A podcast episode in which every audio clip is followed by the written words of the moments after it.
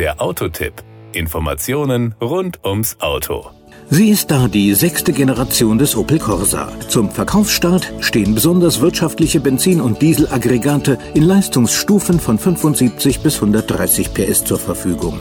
Und eines haben sie gemeinsam. Sie kombinieren agiles Fahrverhalten mit sparsamem Verbrauch und vorbildlichen Emissionswerten. Sprich, die Antriebspalette glänzt durch die Bank mit signifikanten Verbesserungen gegenüber dem Vorgänger. Und der Wagen ist erstmals als batterieelektrisch angetriebenes Fahrzeug bestellbar, Corsa E genannt. Power und Drive. Natürlich schauen wir uns diese Variante mal genauer an, denn damit demokratisiert Opel die Elektromobilität.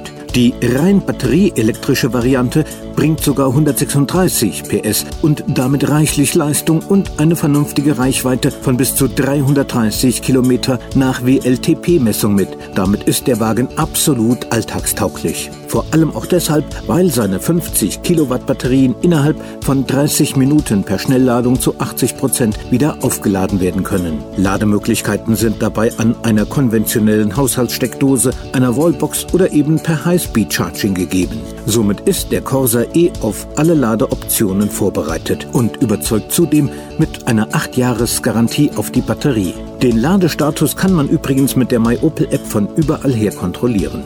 Einfluss auf die Reichweite hat auch die Wahl zwischen den drei angebotenen Fahrstufen Normal, Eco und Sport. Der Sportmodus verändert das Ansprechverhalten und steigert die Fahrdynamik. Daraus ergibt sich ein moderates Reichweitenminus. In der Fahrstufe Eco wird der Corsa E zum Kilometerfresser. Ohne nennenswerten Komfortverlust lässt sich die Reichweite so steigern. Klar ist auch schon jetzt, dass man sich bei den Fahrleistungen nicht einschränken muss. Für den innerortsrelevanten Sprint von 0 auf 50 km/h braucht der neue Opel Corsa E lediglich 2,8 Sekunden. Tempo 100 wird in nur 8,1 Sekunden erreicht. Das sind Werte, mit denen man ausgesprochen gut leben kann. Den Verbrauch gibt Opel nach WLTP mit 17,0 Kilowattstunden auf 100 Kilometer an. Die Kosten.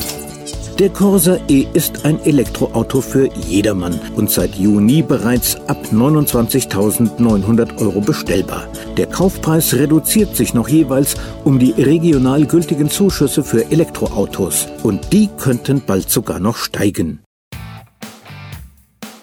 Das war der Autotipp. Informationen rund ums Auto.